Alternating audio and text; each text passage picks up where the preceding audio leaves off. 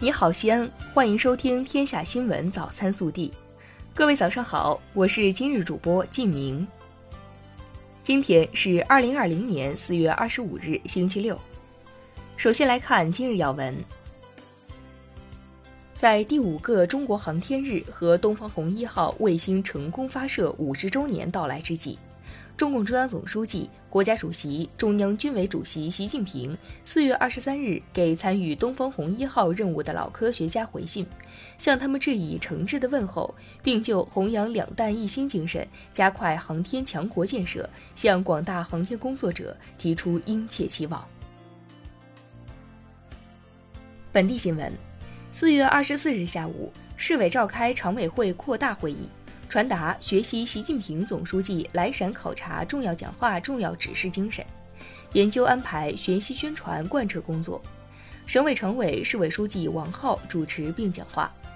市人大常委会主任胡润泽、市政协主席岳华峰列席会议。会议指出，习近平总书记亲临陕西和西安考察指导，充分体现了习近平总书记对西安工作的高度重视，对全市广大干部群众的关心厚爱，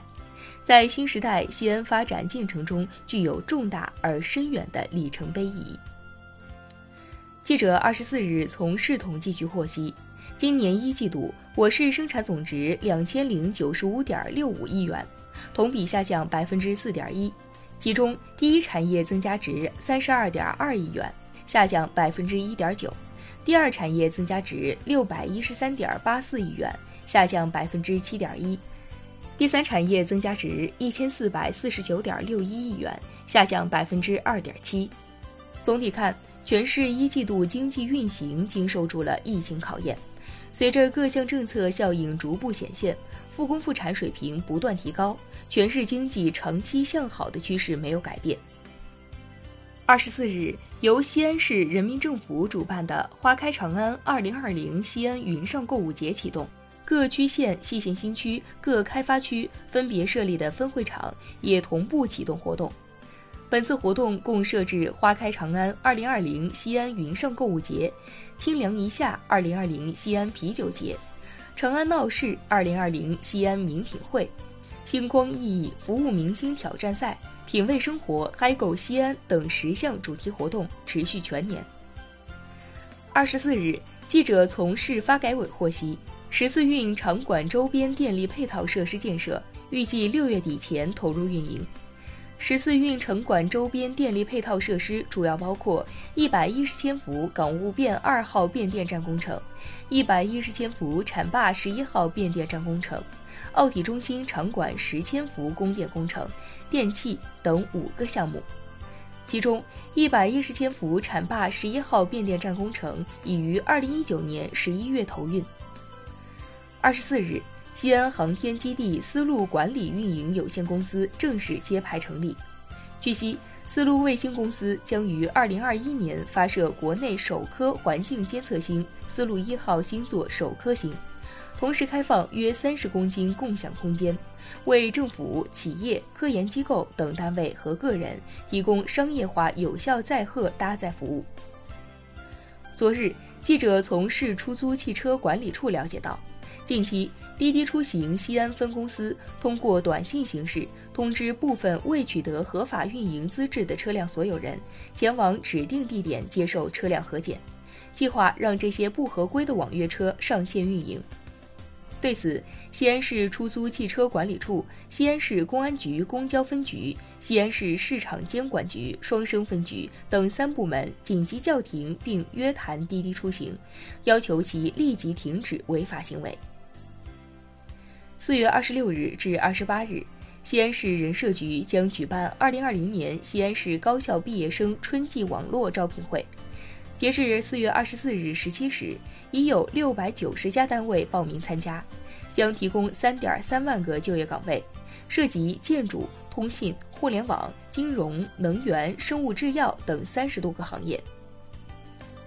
23日，陕西省交通运输厅发布关于顺延 ETC 储值卡转换记账卡截止日的通告。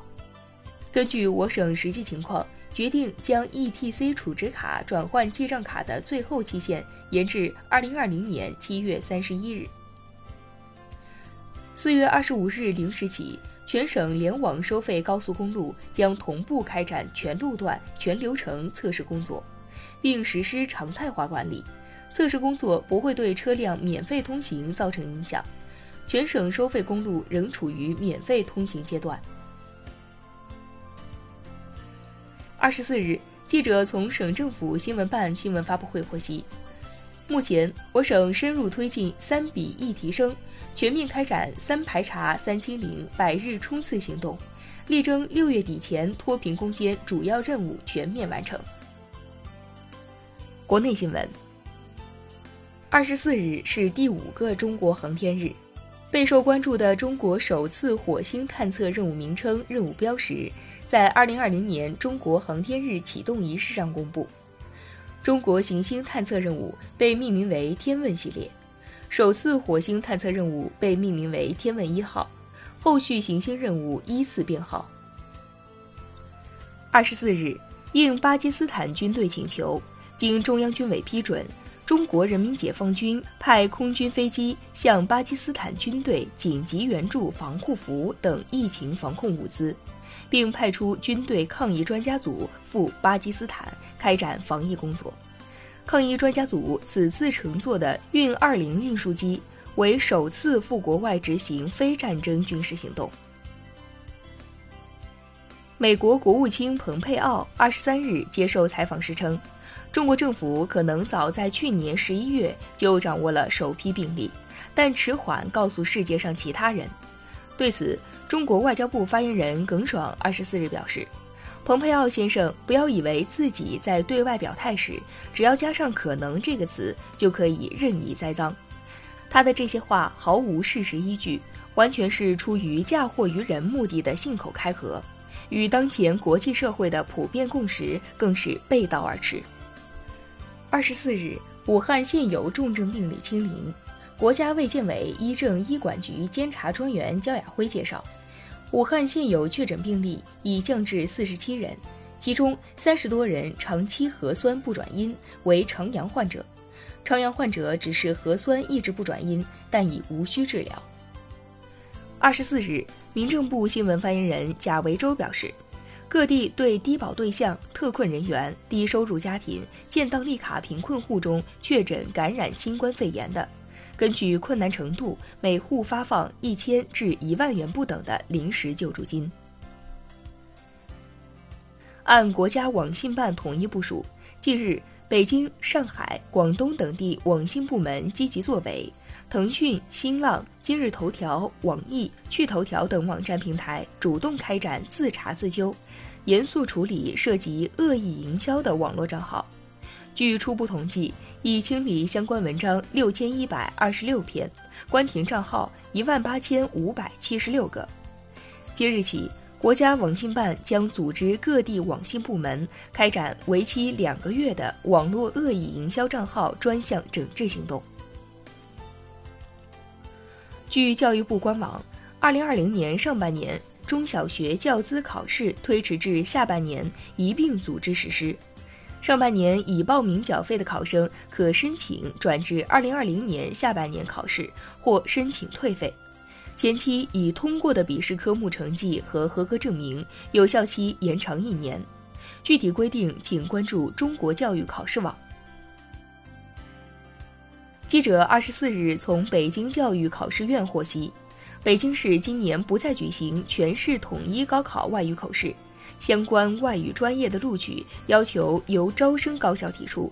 高考报名期间，考生缴纳的外语口试费将通过考生缴费渠道全额退还。5月1日起，安徽省无障碍环境建设管理办法施行。办法规定，视力残疾人可依规携带导盲犬出入公共场所及搭乘公共交通工具，公共场所工作人员应按国家有关规定提供无障碍服务。据黑龙江省卫健委，4月23日牡丹江市新增境外输入关联性无症状感染者7例，其中有3例分别为境外输入关联性确诊病例龚某在牡丹江市康安医院住院期间同病区患者及其妻子和共同生活人员，有2例为同期间住院患者的陪护，有1例是同期间陪护的亲属，有1例是境外输入关联性确诊病例龚某的密切接触者。24日，内蒙古自治区人民政府发布通知，所有入境人员，包括经区内口岸和区外口岸入境我区，一律实行14天集中隔离医学观察加14天居家隔离医学观察加2次核酸检测加1次血清抗体检测的管控措施。成都医学院官方微博24日发布《成都医学院关于多名在校学生信息被盗用的情况通报》称，近日，多名在校学生向学校反映，他们在个人所得税 APP 上查询时，发现个人信息被某些企业盗用。在本人不知情的情况下，这些企业将学生列为员工，编造虚假工资发放记录，并向国家税务机关进行税务申报。目前，校方已向公安机关、税务部门报案，公安和税务部门已介入调查。更多精彩内容，请持续锁定我们的官方微信。明天不见不散。